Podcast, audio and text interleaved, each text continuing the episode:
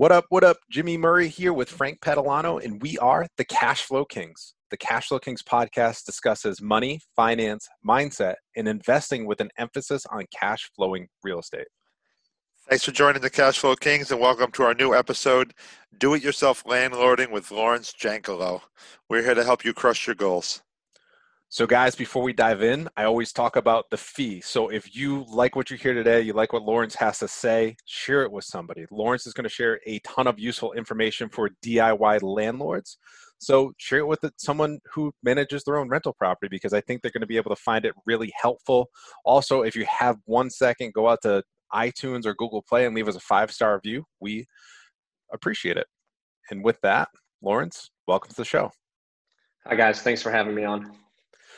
So I know Frank was giving us a little bit of a rundown. You own or founded Avail.co and you work or you've built it specifically for DIY landlords. And what pushed you to get into that space?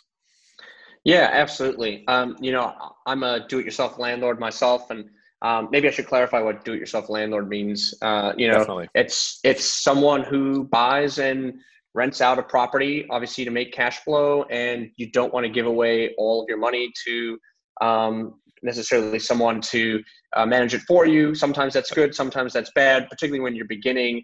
Um, if you're doing that, you, you can kind of give away all of your profit. So, um, especially when you're learning, I think, you know, we emphasize just trying to do it yourself, manage it yourself, learn what you can, keep a lot of that cash. I, I feel like it fits the theme that you guys have with cash flow is everything that allows you in those early years when you're first starting to keep as much cash as you can. Um, yeah, so that's, so that's kind of what, sorry. I'm gonna, I'm gonna pause you for one second. I think it is really important for investors when they start to manage their own property and understand and understand the headaches of or the struggles of what it takes to manage your own property.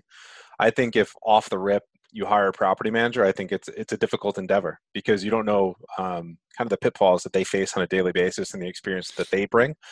I think it's really important for that investor off the jump to experience the pain because it's it's not all rainbows and butterflies and choo choo trains and you know unlimited cash flow.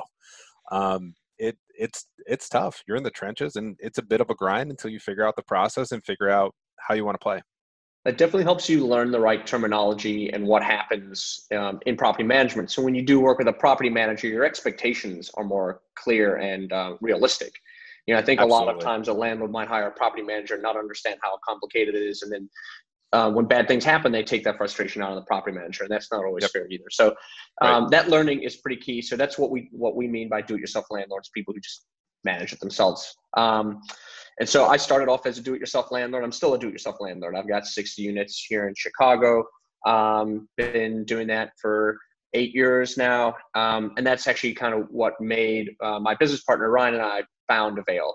Um, awesome. We needed some tools to help us. We couldn't afford property managers. So we started thinking, what tools do property managers use to help smooth over their business? And we realized, hey, they, they create a listing, but they syndicate it to multiple places to make it easier to find tenants. Or you might have a, a formal rental application and access to a credit report. You might allow tenants to pay online. All of those things that professionals do aren't available to do-it-yourself landlords. And so we said, hey, we need those.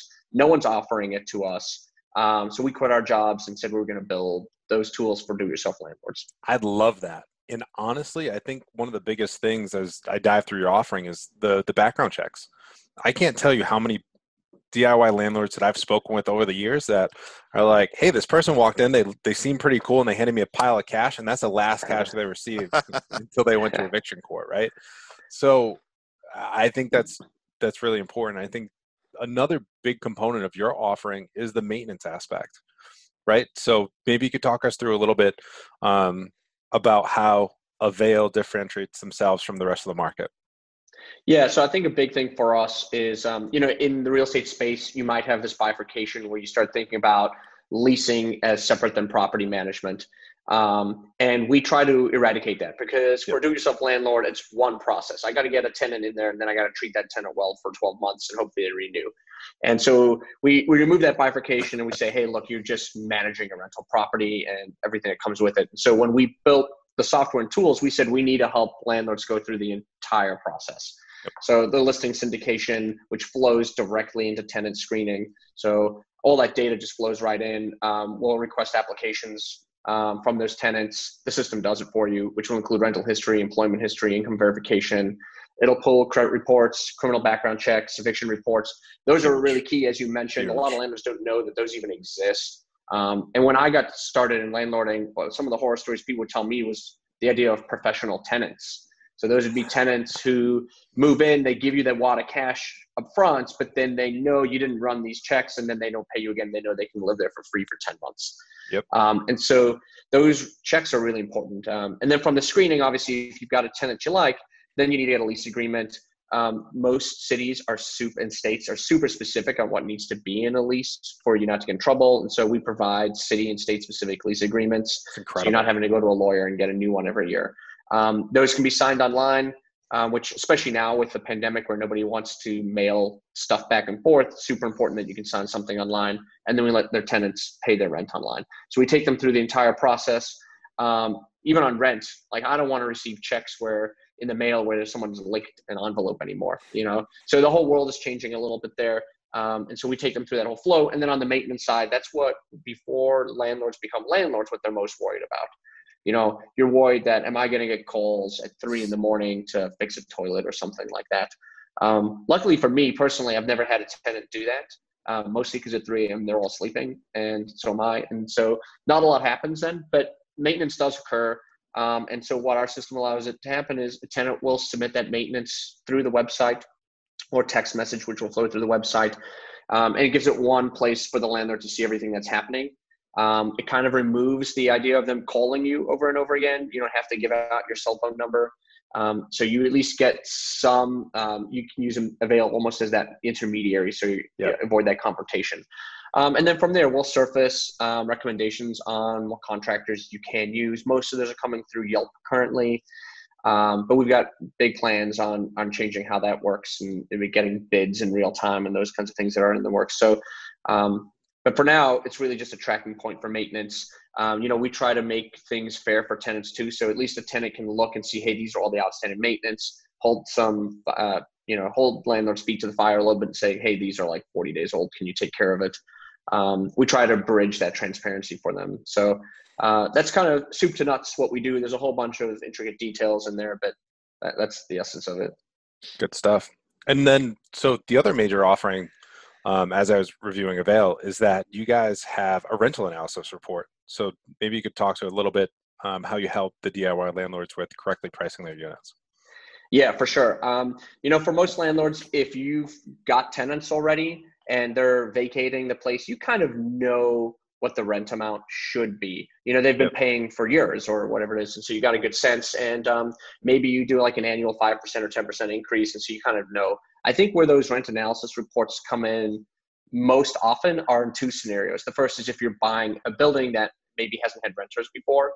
Um, and then you just, you have no idea what to price it at, and that those reports can really help. It's looking at comparables. It's looking at what shape the place is in. Um, it's pulling you know public and private data to give you hey this is the rent amount for this place super valuable the other use case and this happens a lot for first time uh, real estate owners is you'll buy in chicago we call it three flats so you might buy a three flat and live in one of the units and maybe yep. you live there for four or five years and then you eventually move out but you want to keep the rental property but you've been living in that place for four or five years, you have no idea what one of those units is going to rent for. So that might be another time where, hey, you go to that rental analysis report and say, this is um, what I should charge. Or if you're going to refinance and you're living in the unit, then you have some um, you have some ammunition to go to like an appraiser and say, hey, this is, or, or a mortgage broker and say, this is what it's worth. So there's, there's a lot of good use cases for that, uh, let alone peace of mind to know that you're charging your, the full amount you can.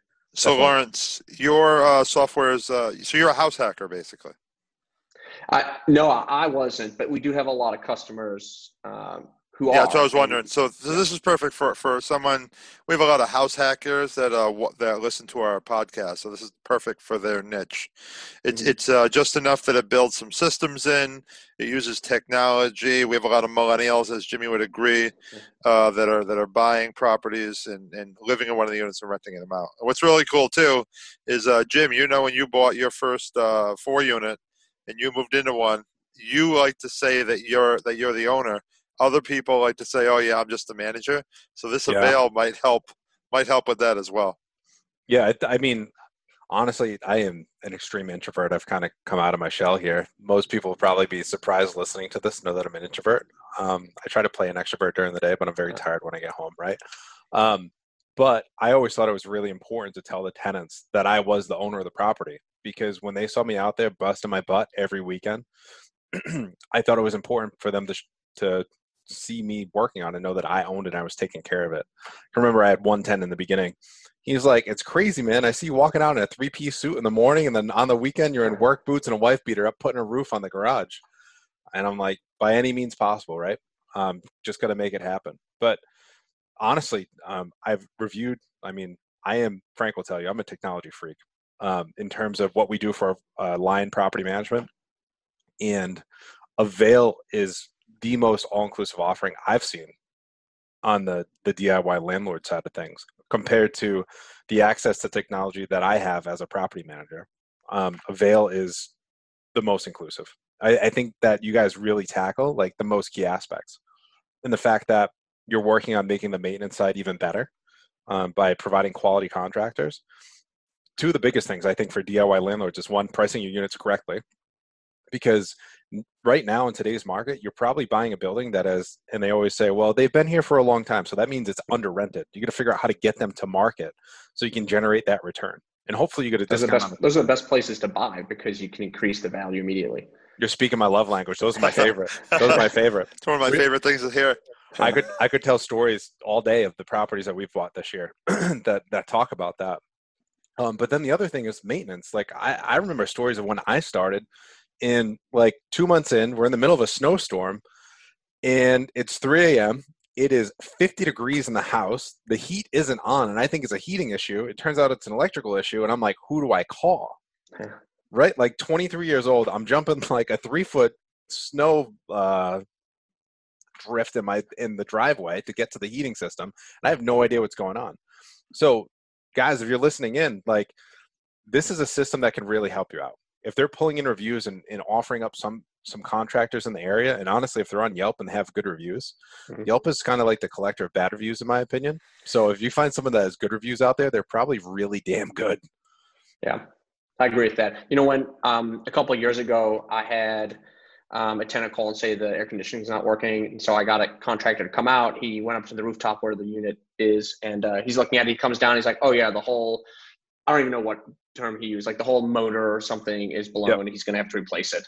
And I'm thinking in my head, great, 3,500 bucks to have him replace this. And uh, he's like, all right, I'm going to go get the part and I'll come back uh, later today. But he didn't tell me how much it was.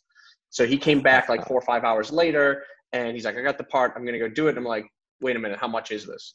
And if he had said 3,500, I would have been like, yeah, makes sense. And it, it was only 600 bucks. Awesome. Like, so, but I like I would have paid him thirty five hundred because how would I know? I would have not known any difference. And I think if you can help alleviate some of that, like how much does it cost paying that landlord space? Um, I think you go a long way, and that's partly what we're going to try to accomplish here over the next years. Um, remove some of, I guess, pricing asymmetry is what I would call it, um, and then bring some of that transparency to landlords. Good stuff. Good stuff. What would be the um, if you think of your typical typical person your client base, but what would be like the largest groups or people that you you work with? I mean, is there anybody that you have on your platform that's like managing like 30 or 40 doors or through you or not? Yeah, I mean, we um, so like our marketing efforts target landlords with nine or fewer units. Yeah, um, I understand. Ninety percent or more will have just one uh, single-family home or a condo or something like that. Um, but ten percent of our customers have more than that. We've got several landlords who've got 300 400 doors. Oh wow. And yeah. um, they do really well. The the site is super responsive. It's well organized. Um, it's built for like how how property managers would think and it's intuitive. So you can have any number on there. Um, i'd say 400 is probably the largest we have today. Um, but it could go even higher than that that's awesome. Now, so, is there some way for? I keep cutting Jimmy off. There is uh, is there some way that say that there's one one part of the service that they don't like? Is there, there there's ways to cut out certain parts if if they wanted to? For example, um, do you have to pay online, or can the people still pay if they want some other way? Yeah, I mean, you can choose to use the features however you want. So um, that might bring up a good question for pricing, and maybe our pricing is silly because um, we have two pricing options. The first one is free. You can use all of the stuff I've mentioned right now for free. Um, so from the listings to the tenant screening to the lease, payments, maintenance, all free. Um, and then we have a second tier, which is five dollars per door. So, um, and then what that enables you is a lot more customization, maybe a little more um, professional settings and things that you might want to tweak. So, do you, for instance, do you want automatic late fees? If your tenants haven't paid by the fifth of the month, do you want to have to go in and add a late fee, or do you want the system to automatically do that? Or do you want to write your own lease clauses and have them be part of the system? Um, then you might want to pay the five dollars per door. Um, but if you're not, then you can pick and choose whatever features you want to use. If you don't want to use us for listings, totally, we don't care. I, I mean, we do care. We actually want you following the whole process because we've built a lot into um, um, helping landlords do it responsibly. Um, and so, for our, just responsibility's sake, we want everyone flowing through the whole thing because we we we look at tenants as they're not less than the landlords. They need to have an honest, fair, transparent landlord. And if you follow our Absolutely. process, as a landlord, you're going to do better, you're going to make more money, but your tenants are going to have a higher quality of life too. So there's an element of that as well. That is a huge point. The right tenants nowadays, they crave technology. So to have access to the system that you've built, that I think it I think it's standard in today's market to attract the right tenants. Now, one of the biggest I would say life-changing things for me as a DIY landlord before I got really deep into the game was syndication. I can remember my first rental listing. I put it out on Craigslist. I was so excited. I booked 10 appointments on a Saturday and I booked them every 30 minutes from like 10 a.m. till 2 p.m., right? How many of them showed up? One person, yeah. right? So you know you've been through it, right? So like Craigslist can work, but I, honestly, I don't believe in Craigslist. Some old school landlords will call me and they're like, "Why aren't you guys marketing on Craigslist?" And I'm like, "Syndicated listings works." Mm-hmm. Now, with that being said, recently Zillow has pushed through changes where they're now charging for the syndicated listings. So are you able to share how Avail is handling that? Yeah, absolutely. Well, I'll start with Craigslist. Completely share your feeling on Craigslist. We don't syndicate to Craigslist. Uh, one, because they they don't want it, they don't allow it, and then just the quality and of the leads you get is so low, it's not worth your time. You're going to spend so much more effort going to those showings and no one comes. So absolutely. Um, and then, um, in all honesty, Zillow I think does great as a syndication partner. Um, they get a lot of high quality tenant leads, and it's not just Zillow. It's Zillow has several properties, so it includes Hot Pads and Trulia. Yep. And originally, we were finding that that made up like 30% of the leads we get for our customers. So that's really um, interesting because uh, my numbers are the same. We get 30% from the Zillow network, and then the following 40% come from the Zumper network. So yeah, and Zumper's really taken off too because a couple yeah. years ago Zumper was maybe like one percent, five percent. So Zumper's coming in, and then there's a whole bunch of other partners as well. So you got you know like the Realtor doorsteps, um, you got Walk Score, um, there's Apartment List.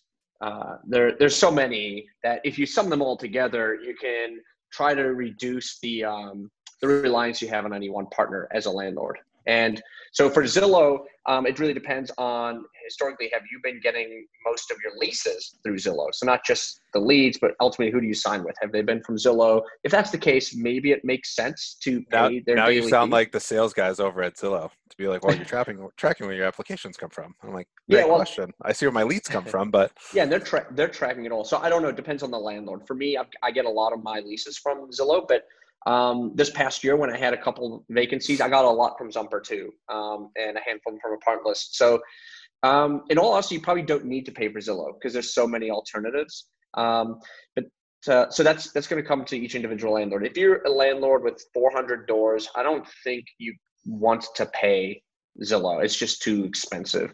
But as a as a do-it-yourself landlord, you maybe have one or three units, uh, paying a two dollars a day and maybe you only have it up for seven days a year, like doesn't make a difference.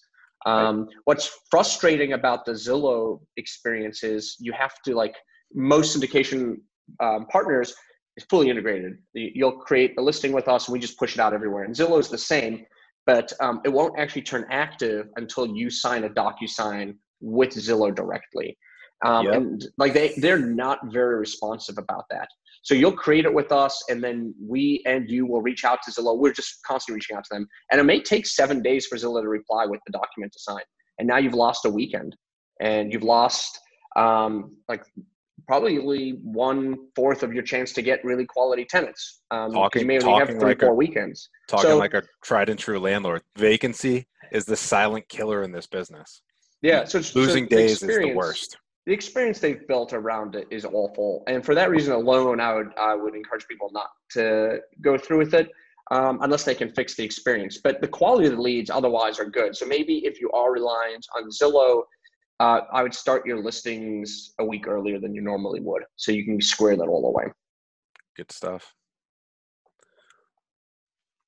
So your business itself, you've you've had it for about eight years. Um, I know it's it's techie, so you don't need to have a lot of employees, but it's just it's just you and your partner. You have a few other employees, or Yeah, it started with just the two of us. Uh, we're both finance majors. Um, I was I was at Goldman Sachs when you know we, we quit and um, was doing those rental properties on the side. And at some point, we realized, hey, I need need these tools. And um, it it was one of those where like, hey, we could build this kind of on our weekends, but it's never going to materialize anything. So we quit cold turkey. Um, and we tried to find some engineers to help build the platform, and nobody wanted to work for equity. Everyone was like, "Oh, equity is basically zero dollars, so no one's going to work for free." what year was Um, that? 2012 or so? Yeah, exactly. And so we actually um, rolled up our sleeves, taught ourselves to code. Ooh, Uh, I think I wrote awesome. the first 500,000 lines of code. Um, Wow. So we spent that first two years basically just doing that, um, building what, it, what we call a minimum viable product, essentially. Yep. And um, so late 2014, we were able to get far enough uh, where it made sense to try to get out to the public and start charging people. And then we just saw landlords flocking to it. And, um, it seemed to work pretty well. And uh, that allowed us to raise some angel rounds and then followed on with like our first ins- institutional round in 2015 and 2017. Um, but now we've got 40 full-time employees. Um, half of them are on the product, so constantly developing and iterating and making it better. Um, so it's actually a pretty large team now. And, uh, I think fortunately the way Ryan and I have run the business has been uh, we look at cash flow like it's important. Like we came with that mentality from our rental properties we brought into our business. So the unit economics we have are very strong. Um, we're constantly growing. We don't feel like we're at risk even with the pandemic happening. Um, I think uh, in a, a lot of ways our business is lucky. A lo- a lot more landlords are needing us now than before. So pretty pretty happy with where we're at and with what we can build going forward. So when you guys built the MVP, minimum viable minimum viable product for people Mhm. keeping track at home, what was your what did you like test going to market first, or you just go all out? Like, what was the strategy for you start finding the landlords to leverage your platform? Yeah, well, I mean, fortunately, we were lucky because we were landlords. So we had a very good sense of what we wanted and what was needed. And then we had really good examples of what can be done out there that property managers were using. So at that time, you know, Yardi um, was Yep. maybe the main player, still is, honestly. Um, you'd have Yardi and you'd have maybe Appfolio. And uh, that's all that really existed, maybe Real Page too. And you, you could go look at their software and you could see what they're offering. They were just terrible UI um, and terrible experience and still the real page UI is like the worst.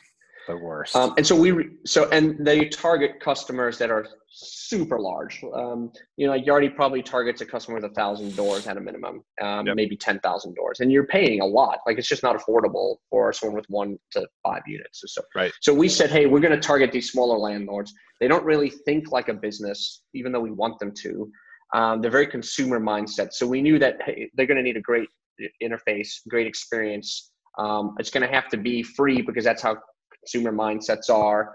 Um, and that shaped a lot of our thinking initially for what we would have to build and do. And then we also realized a lot of them are really kind of beginners. They're they're first time landlords. They don't know what they're doing. And so we we thought our product has the central piece of our product has to be educational and process driven.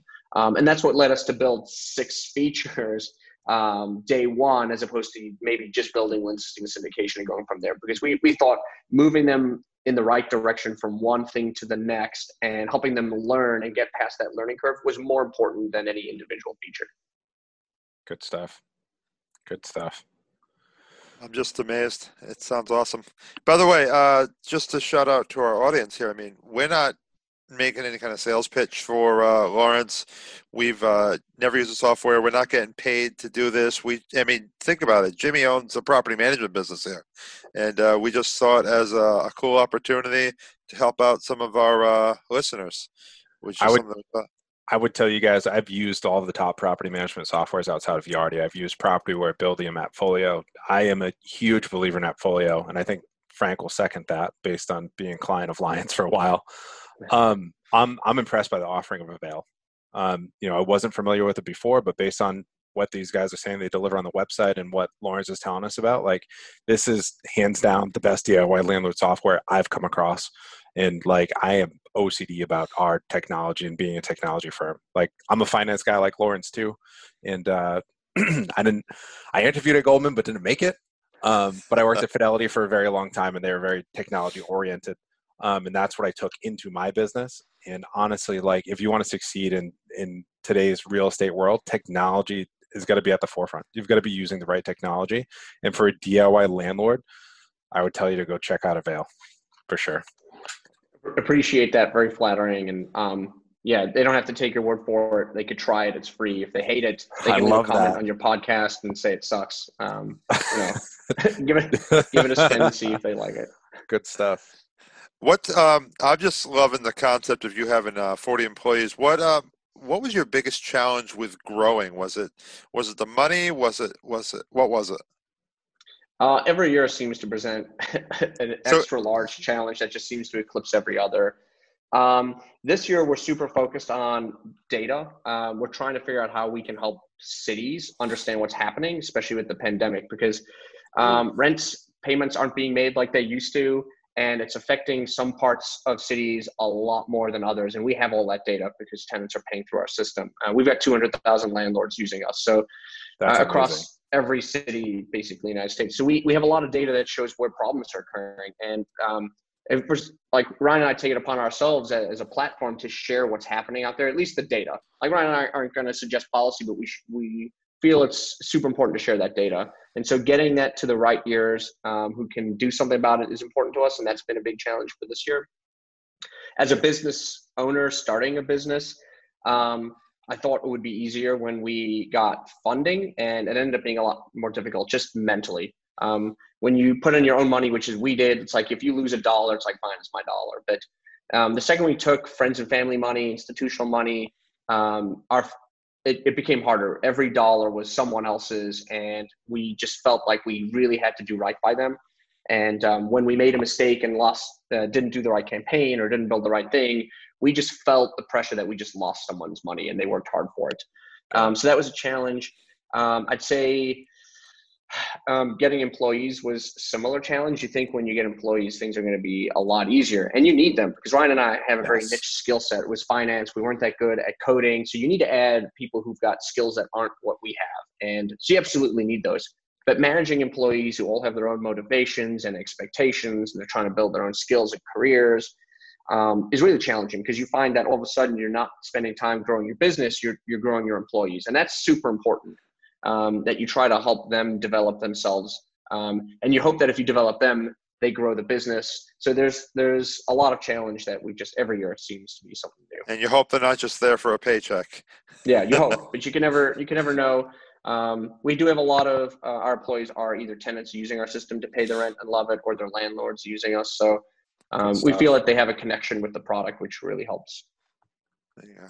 Love it. I'm, I'm going to throw out a couple questions here, just based on what you said with the 200,000 landlords. You might not even have some of these answers. You're, uh, are you from Chicago originally? Um, I've been in Chicago since um, I turned 10. Uh, okay, yeah, so. yeah. My family's originally from South Africa, so we immigrated here uh, nice. uh, when I turned 10. What What do you consider your uh, what states do you consider yourself in the most? Is it like Illinois and maybe you might not even have that data, but you know what are your, what are your cities you or states you're in the most? Yeah, I mean, where our landlords' properties are mimic, um, you know, geographic and uh, demographic data. So uh, they're mostly in big cities. Um, Chicago is maybe a little bigger than the others, not by much. I think Chicago represents four percent of our customers, which is large. But that's because um, you're in Chicago too. That's because so. we're in Chicago, and there's just a little bit more groundswell here. But yeah, a lot of our customers in Chicago, Houston, Dallas, uh, San Francisco, Los Angeles, New York. New Jersey. They really mirror um, where the population uh, charts are. Awesome. Good stuff. I think we're in like 18,000 zip codes. So I love it. Yeah, you have a. Uh, do you have people that uh, like even the rural? Are you in some of the rural markets, perhaps? Yeah, we're definitely in some of the rural rural markets, and we're seeing that they're less affected by the pandemic and such. Um, but they also tend to not really care for technology so much. So a lot of the rural customers maybe use only one feature or so, and it's generally they rely a lot more on listings, like our listing syndication, because it's a lot harder to find tenants in those areas um, where they don't seem to care so much about the maintenance or payments. A lot of them tend to be more handy. So there is there is a little bit there, but that's that's a much smaller subset of our customer base. And by the way, for the listeners, when they say syndications on this episode, this is different than real estate syndications on a lot of the other episodes that we talk about. This is uh, when you have, uh, for example, a vacant unit and it just it populates out to different websites. Yep, exactly. All right, so let's see. Let's ask some questions that we ask everybody. Um, if someone wants to become a better investor, what would you recommend? Keeps um, veil. yeah, yeah, yeah. Well, that makes you at least a better manager. Um, I'd say it starts um, before you buy the property. Like we're talking real estate specifically here, I guess. Um, it starts when you buy it because, like, a lot of first-time buyers will think emotionally a little bit. Um, where you'll look at the property and you'll be like, "Hey, I can imagine where my couch would go and my stuff would go," and um, that's not going to make you focus on cash flow necessarily. So you want to buy a place where um, you're looking at the numbers. So you want to look at what the gross rent multiplier is in the area and what does this property come in at compared to that. Um, can you make a good cash on cash return for the place? I look at that more than I do cap rate, um, even though that's probably the inverse of the gross rent multiplier a little bit. Um, so it all begins before you even buy it. Um, that's why personally I don't like investing in single family homes because you're competing against emotional buyers who will typically drive up the price because um, they don't care about return. So uh, that's why I like multi-family, um, even just two units or three units. Um, so in, in, a nutshell, just buy correctly is the biggest piece of advice. You don't need to sell us. We we love uh, I mean, I love my single family space, but uh, it all depends on the on the market cycle too. So I'm selling actually all my single family portfolio now, but we haven't sold any of the multis. So. All right. So next question: uh, What is one book that you've read uh, lately, or that you consider a must read? I like a lot of the Malcolm Gladwell books. Um, so it. Outliers is really good. It's really helped me think about the business. Um, so that one's a really good one. Um, I'd recommend people think about um, any of the Malcolm Gladwell books and how they frame or uh, lead to your business. Um, I the one that like I read before we started the business, probably cliche now, but Rich Dad Poor Dad, obviously a staple for everyone to read. Um, I hate recommending it just to put more money in his pocket, but um, it really helps you think about. He's done well. Yeah, he's, he's done well. But I think the critical thing that it helps you with is is treating um, yourself as a business or whatever ventures you do as a business. So a lot of people might start something as a hobby, and um, you have to quickly turn that hobby into a business mindset. So starting to think about revenue, expenses, how do you grow the revenue, um, and if you don't do that, you never break free of that hobby, like your your nine to five, or think of it as a hobby. So even with our customers now, uh, the ones who have one unit, it's really hard for them to bridge that gap and think about that rental property as a business. And I think Robert Kiyosaki's book, Rich Dad Poor Dad, really helps frame that for you. Um, and then you know, obviously just thinking in terms of things, what's an asset, what's a liability, super helpful um, to frame like buy things that are assets, not a not a primary residence. Yep. All right. So last question. Um, what do you want to be when you grow up? Where do you see a business five years from now or so? Yeah. Um, so, I mean, we're definitely focused on the do-it-yourself landlord space. There's eight million do-it-yourself landlords in the United States. Uh, we've got 200,000 of them. So, I think there's a lot of room for us still to go. Um, it's a very fragmented part of the market, really hard to reach. No one's got, and I think we have the highest market share of them. Um, but a lot of good can come if we can bring them all in one space. So a lot of um, price challenges that happen, a lot of just information asymmetry can be wiped away. A lot of public good can happen. You know, a lot of what we're trying to do this year with um, helping housing authorities and cities manage their policies. A lot of good can come out of that if we can get more landlords on our platform. So I look at five years from now as having Avail really try to be almost the operating system for housing authorities to make decisions or, or governments to make policy change. And then looking at that data and seeing did the policy change it the way they thought it would? Um, so that they have some recursion in there where they can see, okay, it worked or didn't work. Now let's update it. Because a lot of times now you make a policy and you don't know if it worked and you just kind of hope. Because um, there's there's not really any data on this part of the market. Good yeah, stuff. especially the small, the smaller do-it-yourselfers, like you said. That's like when I see, um, I don't know, right when the pandemic started, they were talking about the percentage of people that weren't paying, uh, but then they they used uh, all the large institutional uh, mm-hmm. apartment complexes. It's like, yeah, but that's that's not what you know. How big is the difference between the institutionals versus the number of do-it-yourselfers, like you're saying? Yeah, and there's you know 44 million rental units in the United States. So the institutional people own less than the do-it-yourself landlords. Those do-it-yourself landlords own four, uh, own 24 million units. That's like 50, 52 percent. So right. there's there's more units by the do-it-yourselfer. So if you're only looking at one side, it's totally skewed what you're looking at. Yeah, I, I just I, I can't wait to see you get more into the the public policy realm. I know, for example, in our market, uh, I consider ourselves very anti-development and uh, it is really crunching us uh, because we're having a hard time building new units. At the same point, an hour away or just over an hour away, have the Boston market, and uh, they have uh, they have a plan to build 200,000 new housing units in the next decade. And you can just see the difference, and it's like, wow! I mean, they're going to continue to grow, and maybe that'll help slow down the the price of housing going up there but here we have a very old housing stock, and mm. uh, it's very fragmented. Wouldn't you agree, Jimmy? Very fragmented. Yep. Yeah. The owners. Yeah, and that's why without the data, all you have is two sides arguing opinions, and um, you just you're not going to get anywhere. That, that's why I like the idea of let the data speak for itself. Let that influence policy. Let that influence whether the policy was a success and needs to be reverted, or was uh, sorry was it not a success and needs to be reverted, or is a success and needs to be even like pushed further. So let the data do the talking. Jimmy, this sounds very much like Neal Bawa or Raj Tekchandani, some of the real data-driven, uh, bigger investors that we know. And uh, when your podcast comes out, Laurence, I'm going to actually tag uh, the Stealthy Rich on it because they uh, both have full-time jobs. And between the two of them, they're managing about I don't know what 80, 80 single-family doors. Sounds right. Sounds right. Yeah, and I think they're doing it all by themselves. They have built systems, but uh, if you have a, a discounted platform, free or five dollars mm-hmm. a door, they might love it. Yeah, it's they see a lot of time savings and stress relief just using anything. so, Laurence, we appreciate having you on today. If somebody want to reach out and learn more about Avail or reach out to you with a specific question, what's the best way? Sure. I mean, best way is just come to the homepage and check it out. It's avail.co, A V A I L.co. Um, and then I also love talking with listeners directly too. So um, they can reach me at my person, like my personal email address, which is laurence at avail.co, and that's spelled L A U R E N C E at avail.co. Happy to talk with anybody who's thinking about becoming a landlord, thinking about the software. Um, I, I love, I just love engaging about real estate. So yeah, I hear that. to me. I hear that. So, guys, if you have any more questions, check out avail.co or reach out to Laurence at avail.co. We hope that you enjoyed this episode of the Cashflow Kings podcast. In between time, check out our website at thecashflowkings.com or give us a follow on Instagram as we post daily content that hopefully helps drive some of your success. Cheers to your success. The Cashflow Kings program is for basic entertainment purposes only. We do not give official legal, tax, or investment advice.